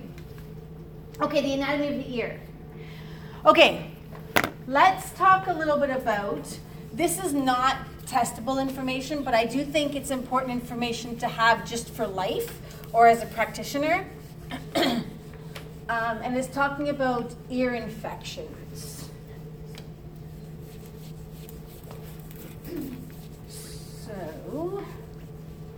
Okay. If I have an external ear infection versus a middle ear infection versus an inner ear infection. Okay, so let's talk about the anatomy and then we'll talk about how we distinguish between those. So the external part of the ear is basically everything from like touching your ear. Okay, so this top part of the ear is known as the pinna or the auricle, and then the bottom part is known as the lobule. So the external part of the ear is going to include the auricle and the lobule, as well as this auditory meatus, this external auditory meatus, which is where you can put your finger. You're not going to go all the way to here because you'll probably only get to about here, but you could put your finger and start feeling the external auditory meatus, which is this canal that has external environment in it, right? Like the air from the external environment. As soon as it hits the tympanic membrane, you're now done with the external ear. Okay? So from tympanic membrane laterally is the external ear. When you hit when you go inside of the tympanic membrane, so right in here. So right after the tympanic membrane, we're going to have three auditory ossicles. And if you remember, these are the smallest bones in the axial skeleton. The smallest cones? Small bones. Oh, small bones. Yeah, smallest bones in the axial skeleton. So, coming off of the tympanic membrane, we're going to have the malleus, then we're going to have the incus, and then we're going to have the stapes. These malleus, incus, and stapes, which is your auditory ossicles, are found in the middle ear. Now, something else found in the middle ear is this tube right here.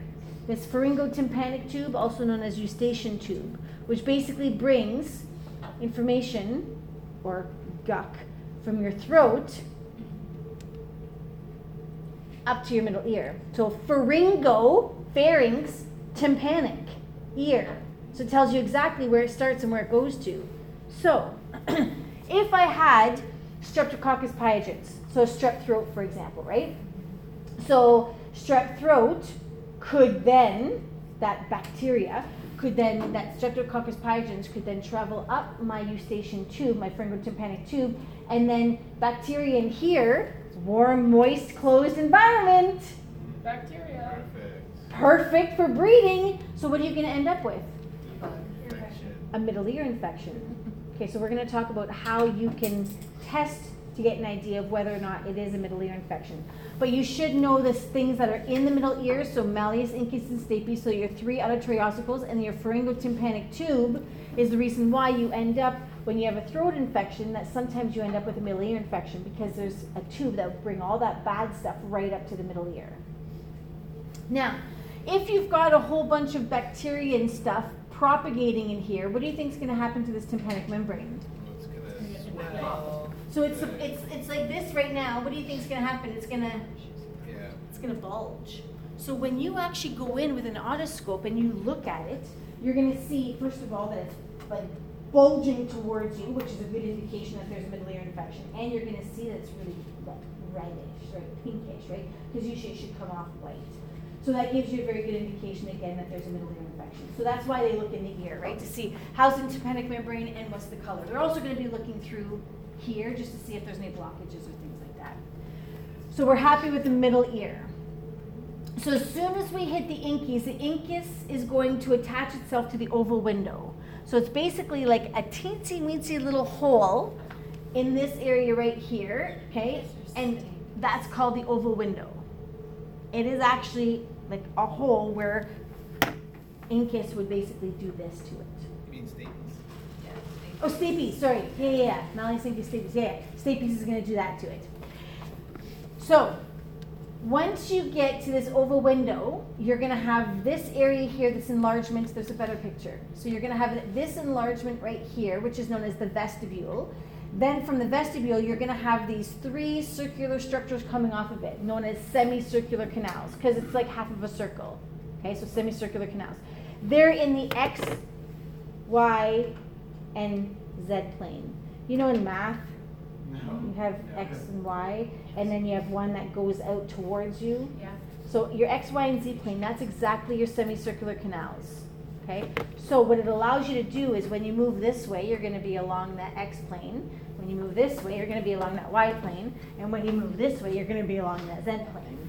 So now you can indicate to your brain how you're moving because you're going to have movement going into each of these semicircular canals, which is going to give information to the brain. Okay? So the vestibule here and these semicircular canals, this is part of your dynamic and static equilibrium, equilibrium balance. Then part of the uh, the other part of the inner ear is going to be this thing right here, which is called the cochlea. The cochlea looks like a Shell. snail. Thank you. I was like, what is that? Or conch shell. Um, and this is where your hearing is going to happen. Okay, so in the inner ear, this is truly where you have balance and hearing occurring. In the middle ear, you just have vibration being transmitted. In the external ear, you just have sound and air being transmitted. But where you actually get the dendrites being stimulated and action potential going through cranial nerve number eight, it is happening in the semicircular canals for the vest, for the balance part, and it is happening in the cochlea for the hearing part. Okay, so let's talk about external ear infection. So if I had an external ear infection, typically it means that this canal here is inflamed. So how do you think you would test for this? Well, if you had an otoscope, you could look, but if you don't have an otoscope, what could you do? See, Ask them what? Has feels, there's a itchy. I don't know, I have ear pain. Well, when, So- where do they, when they feel, where do they feel it when they touch? My whole There's- ear's throbbing. Or they could, something impact their hearing. Okay, that's a good point. Does it impact your healing? Does it cause dizziness? Okay, if it doesn't do those things, probably it's not the inner ear. Okay, I would agree. But what could you do? So if I have inflammation here, if I moved this, if if you have inflammation in your finger and you move your finger, what happens? Okay, so move the area. So that's exactly what you're gonna do. You're gonna take the lobule. If I take the lobule and I pull it down or backwards, is that gonna change the shape of this canal? Yes. Is that possibly gonna be painful? Yes. Yes. So when you pull down, pull out this, if you move this or even do this, if that, that hurts, you're moving this. That's a very strong indication it's an external ear infection. Are you going to tell them to go get antibiotics?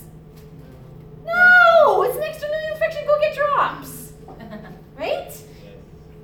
Or go get someone to look at your ear and see if there's a blockage because there could be a lot of inflammation because of a blockage. Okay, so that's one of the ways that you would test for an external ear infection. Now, how would you test for a middle ear infection?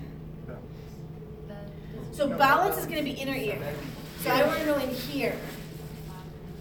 So when you get them to stand on one foot or try and balance? So that's still going to be inner ear, or it'll be a cerebellar test. So look at what bone is all around the middle ear. Temporal bone. Right. So remember we talked about, I think we did anyways, um, tuning forks? Oh, yeah. So when we talked about a tuning fork, I think we did anyways, you hold the bottom here and the two forks, you would usually tap on something metal, which then causes a vibration. Now this bottom part that you're holding on, you're not holding on super tight because you don't want to stop the vibration, you're just barely holding on. And you would put this end part on a bone that's fractured, that you think is fractured. If it caused pain, that would be a strong indication that you've just confirmed a fracture. If there was no sharp stabbing pain, and it was just like, yeah, I feel the vibration, then that's a pretty strong indication that it's not a fracture. This is 80% accurate with regards to x-rays to be able to diagnose fractures. Now, even x-rays are not great because you need 30% bone destruction before you can actually see it on an x-ray. So really, if an x-ray comes back negative, but you're still thinking it's a fracture, make sure they get a CT, right? But anyways, with regards to uh, tuning forks, they can be a good indicator of fractures, and the reason why is because this vibration is bone's very sensitive to vibration. So when you submit this vibration into bone and it vibrates the bone, it causes periosteal movement, which is nerve fibers, which causes pain. So, if you were to put that on the mastoid process, or you were even to tap on the mastoid process, you're putting vibration through that bone. If you put vibration through that bone, will you be stimulating this area that's already really compressed? Yes. So that's typically what you would do. You could press on this, you could tap on it, you could put a um, tuning fork at the back of it, and if it causes you significant pain, that's one of the ways you would have an indication that's a middle ear infection. And of course, you would have asked the question Has your throat been sore? Have you had a cold? Have you had a flu? Because if something like that was going on, it could have traveled up into the middle ear, right? Because the middle ear is a closed environment except for with the throat. So typically, if you have a middle ear infection, it's usually because you've had something in the throat. So of course you would ask that question. And then if you were thinking there was an internal ear infection, you would usually have some kind of either hearing problem, like a tinnitus maybe, um, or decreased hearing acuity, or you would have a vestibular issue, which means a balance issue, right? Your balance might be a little bit off. So that's kind of the idea with this. So if someone does come in and tell you they have an ear infection, you're not going to say, oh, it's an external infection, go get eardrops. But you could do the test and say, hmm, looks like it might be an external ear infection. You might want to go get your doctor to take a look at it because I think drops would probably be better than an antibiotic. But go see your doctor for it. But you're already telling them so that when they get to the doctor, they're like, I think I have an external ear infection. Okay, so don't prescribe antibiotics because that's going to be useless. But if you had a middle ear infection, so pain when you touch the mastoid process, are drops going to do anything? No. Drops stop at the t- at the tympanic membrane. So your drops are going to go right to here, and they stop right here. So your drops aren't going to do anything in here. So really, you've got to take the antibiotics if you've got a middle ear infection, right? Because that's the only way you can actually get rid of, if it's bacterial. If it's parasitic, fungal, or viral, don't take antibiotics, obviously. So hopefully they would have done a throat swab and figured out that it was bacterial, and then of course they'll give you antibiotics, which will deal with the middle ear infection. My mom always hated putting me on antibiotics. It, well, I mean, it's, it's overprescribed and overutilized, and then when it is utilized, it's usually not utilized for the whole amount of time it's supposed to be, which now means that you're just creating bugs that are gonna be resistant. It's really not very great. Okay, so here's a very clean picture of your middle ear. So your middle ear is from the tympanic membrane until you get to the oval window. So you have this space in here with your malleus, incus, and stapes, and then you have your pharyngotympanic tube. And then here's a very good picture of your internal ear. So here's your stapes. So right on this side of the stapes would be known as your oval window. And then in this area, this is all called the vestibule. Now the vestibule has two important receptors known as the saccule and utricule. So the saccule and utricule would be these. And these are responsible for static equilibrium. Meaning I'm not my head's not bouncing all over the place. So deceleration and acceleration, right? That kind of stuff in the same plane, like walking fast, slow, or going with gravity, nodding. So these, so the utricule and the saccule, which are found in the vestibule, give you, we talk about static equilibrium, hint, hint. Whereas these guys, these semicircular canals, which are in your X, Y, and Z plane, which we call anterior, lateral, and posterior, these have enlargements right here, which are known as ampullas. And these ampullas are where your primary receptors are for dynamic equilibrium. So you decide to jump and move your head, I don't know, right? All of these guys are being activated, these ampullas. And now that's telling your brain that there's dynamic equilibrium, which of course is going to give information to your cer- cerebellum, because your cerebellum contributes a lot to balance, right? How many are there? There's an ampulla for each semicircular canal. Oh, And then there's the utricule and saccule, you can kind of say are enlargements or ampullas for the vestibule, but we don't call them that. We just call them utricule and saccule. so But you're it's- not gonna ask that? No, but what you do need to know is what is the receptor for dynamic equilibrium and what is the receptor for static equilibrium. What Right. was the receptor for static again? For static, it's your utricule and saccule, which is part of your vestibule. The which saccule? The utricule and saccule. So the uh, utricule and saccule, which is part of the vestibule. The vestibule is the the vestibule is this whole large area, and the utricule and saccule will be those ampullas of them. And then your dynamic equilibrium is going to be these X, Y, and Z planes, your semicircular canals, and where that primarily happens is in the ampullas. Okay. And then your cochlea we're going to have for hearing. Okay, so that's just telling you the exact same thing. So we're going to talk about the organ of Corti. The organ of Corti, okay, so this is actually a picture of it, but I find it very difficult to read that. So your organ of Corti is going to be in here. So when we talk about the cochlea, okay, how you get a graded potential and the action potential, either from your semicircular canals or from your cochlea, is movement of fluid. When fluid moves, it then moves the organs, like the cilia and the organs, which then causes the receptor, the dendrite, to be stimulated, which then will cause a graded potential to an action potential, okay? So what ends up happening if we're looking at the cochlea, so here's your stapes attaching to your oval window. So let's go backwards. Sound comes in to the external auditory meatus, hits the tympanic membrane. So the tympanic membrane vibrates, vibrates the malleus, vibrates the incus, vibrates the stapes. These guys are super sensitive. They'll actually increase the vibration 20 times from the tympanic membrane to the oval window. Yeah, they enhance it. Which we're going to talk about two things that are going to dehance it. I don't think that's a word, but you know what I mean. So from the tympanic membrane, this vibration here goes. It's like way faster. Hits the oval window, which now there's fluid here. Okay, this is called perilymph. So the perilymph, peri means around. So we're gonna have fluid around the organ of Corti, which is here. So we're gonna have perilymph movement because it moves this, which is gonna cause movement of the fluid. This movement of the fluid is found in the scala tympani and the scala vestibuli, which is just this area all right here. When this fluid is moving, it'll actually push on the organ of Corti.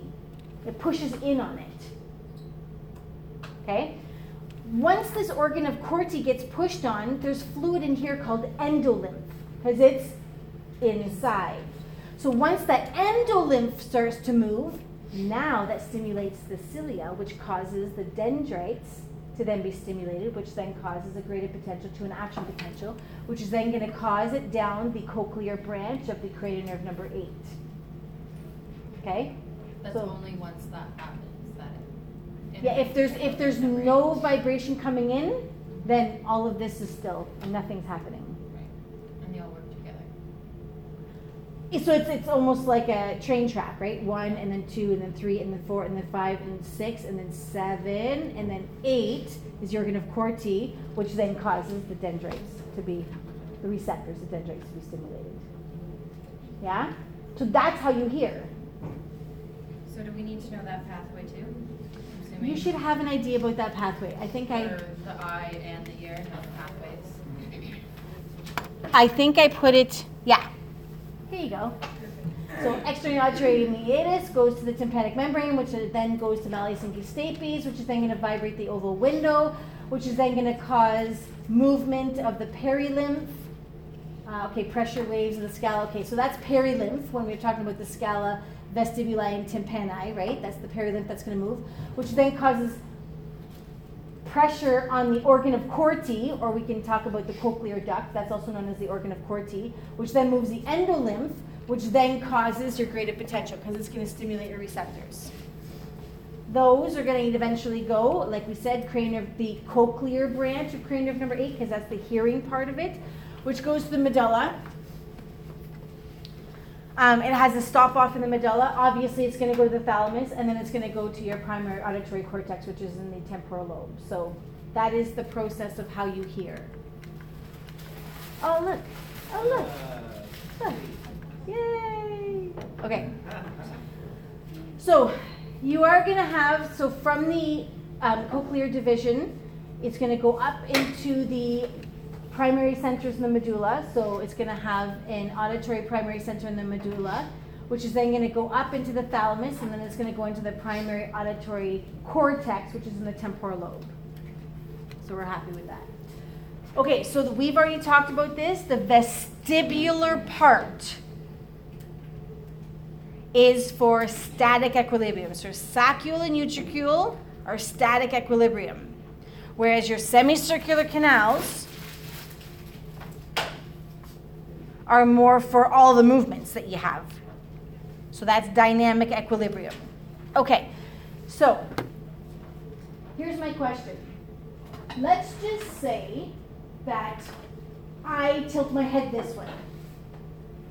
And I should have now, in those semicircular canals, I should have fluid movement in that semicircular canal. But let's just say, so if there's little crystals in the semicircular canals, let's just say now that the crystals don't move. If the crystals don't move, then there's no action potential, which means there's no information from my vestibular part going to the brain. But yet my eyes said I moved, my cervical spine told my brain I moved. So now what happens? You get dizzy, vertigo. That's when you don't feel good. That's when you get dizziness. That's when you get nauseous because you have conflicting information. But now, if I do this and my ear gives the same information as my eyes and as my cerebellum and as my as my neck, it's all the same. Everybody's happy. We've confirmed that's what we're doing, and then that's what's done. Okay? So the usually the reason why you've got some kind of ill feeling, nauseousness, vertigo is usually because there's crossing of information. There's multiple places and I'm getting information to say where I am in space or how I'm moving. And if those don't co- coincide, then your brain's like, "Blah, I don't know what to do, but right? Basically. Yeah. Is this how seasickness works then? Yeah, so seasickness, or when people read in the car, for example, right? So their eyes aren't moving. Yeah. So the eyes and the head are not moving, yet I'm feeling a deceleration or an acceleration. So that's not working well with my brain. And that's the same with the bus, right? But, but then you look up and now you have visual information that's saying, oh yeah, stuff's coming in, stuff's coming in, stuff's coming in. Oh yeah, so we are accelerating. Then I feel fine. I go back to my book where everything's static and I don't feel fine again. Now that not everybody has that, right? But you, when your brain can't coincide information that's the same, you usually don't feel good. So let's talk about this. Uh, benign positional vertigo, benign paroxysmal positional vertigo, BPPV. So it's not caused by any kind of pathology, right? It's just something that we don't really understand. It's idiopathic, meaning we're all idiots and we don't really understand it. So for some reason, we believe that BPPV is usually caused because the crystals in the ears, when they're supposed to be moving in these semicircular canals, to say, yeah, you're moving, they're now stuck. So when I say I'm moving, my semicircular canal says, no, you don't, and the rest of my brain says, yeah, you are, and you want to be sick. So one of the ways to treat that, to test it and then treat it, it's the exact same thing. It's a Dix Hallpike maneuver. Mm-hmm. So you know how you guys put someone It's like a vertebral artery test. it's the exact same thing. I was just about to say that. You know how you put someone supine, you take their head off of the table, and then you laterally flex, rotate, and extend, and you watch for nystagmus, you're talking to them how you feel, you're checking for the vertebral artery insufficiency test. But at the same time, what you're doing is you've now just activated all three semicircular canals. You went to lateral flexion, rotation, and extension. That's all three semicircular canals. So the idea of that is if you put your head in that position and you get them to sit up quickly, the idea is that you're trying to get that fluid to move in those semicircular canals. So hopefully trying to dislodge those crystals. Otoliths is what we call them. Now, if that doesn't work, the ears telling the brain, no, there's no movement, and the rest of the brain saying, oh yeah, there's a whole lot of movement, they may puke. Okay, so how, if you do do this test or you do the treatment for it, have a bucket because you may have to do this numerous times. So that's how you would test it. If it was positive for that, that would give you an indication that it's probably the crystals that aren't moving in the semicircular canals. So you would say that's a positive Dix Hallpike maneuver. You couldn't say it was BPPV, but it would give you an indication that it would be that, right? So the treatment is that test repetitively. So, You put them back, sit them up They quickly. don't feel so sick.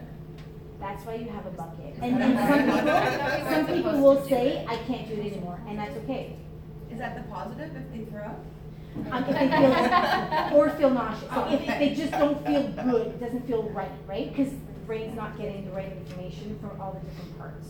So they don't necessarily have to throw up, but it unfortunately is, like, it does happen. Um, I have probably only done this test, I don't know, the last like twelve years, maybe seven or eight times. Like, yeah, it's not like I do this all the time. Um, I probably had had three people throw up. so like, can you do that because you have more scopes of practice? Because Anne was like, we shouldn't. Who said you shouldn't? You're allowed to do it. Do what? The test? Why not? Yeah, we can do, it. we're good. I just Allowed to watched do it. Okay. Okay. I thought that it was the video when it was like a professional did it, so we weren't supposed to do it because they Nah. have to be like professional. Are Like- non-professional? Okay, so It's a pretty much different scope. anybody can do this. Physios, osteos, chiros, massage therapists, uh, medical doctors, you name it. You can, a neurologist, like, we all do it. I will say, like, there's a lot of practice that goes into it. Like, I know when I did it in chiropractic college, there was a lot of practice. When I did it in massage therapy school, this is what we did. We learned the theory of it and how it applies. So if you're not comfortable doing it, that's fine. You can refer to a chiro, physio, an MD. uh, But can you do this? Then you can't. Sure you can. It's an orthopedic assessment. Okay. It would be like doing Babinski's. Can you do Babinski's? Yeah. Not just neurologists can do Babinski's. You can test for an upper motor neuron lesion by doing Babinski's. I Right? just didn't realize that we could. You just learned it. You can do it. I will Or- I say, think what she, like, maybe I'm wrong, but I think what she means is like, don't we have to, like, we were always told that we have to learn it in theory and then in like an assessment lab. Video yesterday. Yeah. Yeah. But we usually learn it like. I'm not in your pathology class. you can do it. I will say it's it's not a nice test. If you get a positive vertebral artery insufficiency test, it's a little awkward. Not nice, um, and it's really not a very nice treatment. But if you can get a positive result from it, it makes a huge difference in people's lives. So people will come to you and say they're experiencing vertigo and they don't know what's up. Right. Now, if you are not comfortable testing for where the vertigo is coming from, you can still do that test and you can try and do the treatments a couple of times. But if you're really not comfortable in knowing where the vertigo is coming from, I would probably refer back and say either see an ENT if you're thinking it's coming from the inner ear, or see a neurologist if you coming if you think it's coming from the brain, right? Um, if it's BPPV, it's uh, benign and idiopathic, which means it's not it's not something harmful. Yeah, like it's not gonna kill you. It's not a tumor. It's not. Um, but, and we don't really understand why it happens. Now, Meniere's disease is a whole different story. If someone tells you they've been diagnosed with Meniere's disease, that's because of a pathology. Like there's a pathological parasite in the middle ear or in the in, inner ear. Um, we can't we can't fix that. Like, Yeah, that's why when you Meniere's said is a like. parasite? Remember the Meniere's. bug That's what it starts as. That's usually the beginning of it. So I actually had one of my patients who I do treat refer his, I don't know, significant other to me, I guess. And uh, she did tell me that she was diagnosed with Meniere's eight years ago, but it's been getting worse again over the last three, four years. So then yeah, I had to say, okay, just so that you know, I don't know if we're gonna have any impact on Meniere's. Because Meniere's is not really something I can fix. It's not. So, but she said in the past, when she's had manipulations into the neck and when she's had massage therapy into the neck, she's noticed that it's helped. So the information coming from the neck and the cerebellum is now coinciding a little bit better, I guess, than it is with the inner ear. So we can treat her for her symptoms, her neck and stuff, but would I ever say I'm treating her for her Meniere's? No. I can't. Like, it's not, it's not something I can fix. I can treat all the stuff around it that may be contributing to that, right? But BPPV, I mean, it is something that we can try and move the otoliths to get rid of that dizziness. So, Any chance to make somebody vomit? I'm up awesome. Good luck, because if someone vomits, I vomit, so I really don't like that. Okay, so this is really important. We need to know what causes, what gives dynamic stimulation, what causes a graded potential to an action potential for dynamic s- equilibrium, dynamic movements, and then what does for static movements. So this is going to be very important. So we already talked about the ampullas, which is where you have your otoliths. That's where your crystals are, and then you've got this fluid movement throughout the whole semicircular canals. So we've talked about that. We're happy with that. Okay, so the same thing happens. Um, remember we talked about fluid movement in the cochlea, in the cochlea, in the cochlea. It's the exact same thing in the semicircular canals. So in the semicircular canals, you've got these little hair-like structures, these cilia again, moving among the fluid. So if this fluid moves, it's going to stimulate the cilia, the otoliths are going to stimulate the cilia, which then stimulates a graded potential to then have an action potential to then go through the vestibular portion of cranial nerve number eight. This is all about fluid movement. Inner ear is fluid movement, period. That's how you get your graded potentials and your action potentials. That's just another. So again, head movement will cause your semicircular canals to move your hair cells because the fluid's moving, which then causes your receptors to be stimulated, which then causes a graded potential and an action potential. And then you're going to have information go through the vestibular part of cranial nerve number eight, which is then going to go to the brain. Thalamus and then brain, which we're happy with. Okay, so this is what we were talking about. When you get information from your eyes that is not coinciding with your ear, right? So oculomotor, as well as four, as well as six, cranial nerve three, four, and six, are going to give information to the brain to say, okay, so your head is tilted 45 degrees. My semicircular canals say, nope, they're not. Doesn't coincide. I feel sick, right? Same thing with input from the cerebellum. But now, if my head's tilted, cerebellum can detect that from the spinocerebellar tract, which is getting information to say, yep, the head's tilted 45 degrees to the right. I say the same thing, and semicircular canals along my Y plane says the same thing. Everybody's good. Then everybody's good. So I've sensed that information. So we do have information coming in from the eyes and the head, as well as the cerebellum, that will also contribute to the information on equilibrium, right? Balance. So that's important. All right. So just a reminder, we should probably have an idea about our primary court, not for this test, but for, for the, co- for the final, we should probably have an idea about our primary How much is cortices. this test worth? Twenty-five? Twenty, twenty percent, and then the finals were twenty-five. Yeah. So that's it for special senses. So, any questions? We should know about the anatomy of these structures. We should know about the pathway of electrical stimulation. Now remember, there's only 12 questions. Right? So, yes, review this lecture, but don't forget to review autonomic nervous system and make sure you know pain. Thank you, Nancy. Have a great.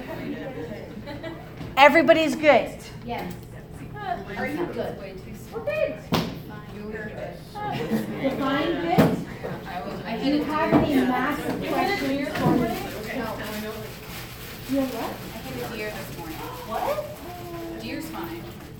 Car's okay. How are you? I'll shit myself. Where's like that? Really? Yours okay? Yeah, it, so, Are you going to go? No. We don't have, it. I was, my back road, they recently did something, so instead of retarmating it, their potholes are ridiculous, they just put down a bunch of gravel, so it's like, Oh. loose gravel put down, so I can't bog down it as fast as I used to.